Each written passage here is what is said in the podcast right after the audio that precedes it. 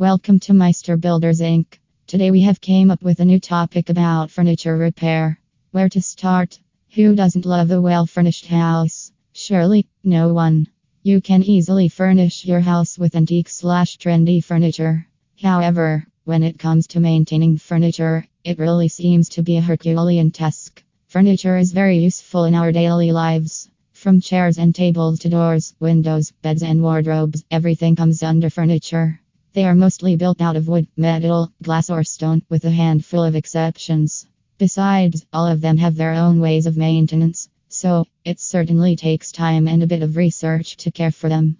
Only then can you hope them to stay as you want them to be.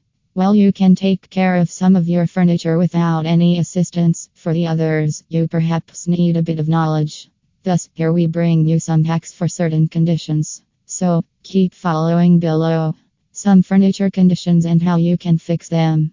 Whether the rungs of your chairs are loosening or the tables are becoming wobbly, you need not worry a bit. So, here is a list of conditions of your furniture where you can just keep your calm and restore them effortlessly.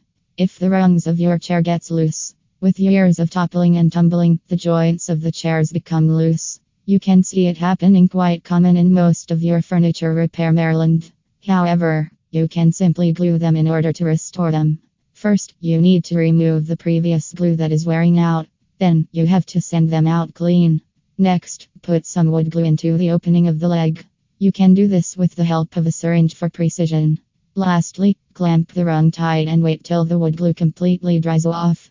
Now, you can use the chair as you need. If your chairs slash tables wobbles, some accidents are as dangerous as falling from an imbalanced chair. Wobbly chairs and tables are pretty common. They are also tremendously unnerving at the same time. Right at the beginning, you can simply try and fix the loose legs and joints of the furniture, in case they are loose. However, if that isn't the case, then you need to add braces. You can buy right angled corner braces at your local hardware store. The braces are generally inexpensive things. When you have them, you can easily add them between the legs and the seat slash top.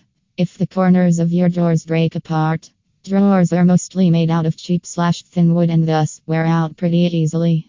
They are so thin and fragile that even hammering or drilling a hole can make them crack or break. The same happens most often in case of the corners of the drawers. In this case, first pull out the ills, if there are any, then sand out the remaining glue on the surface.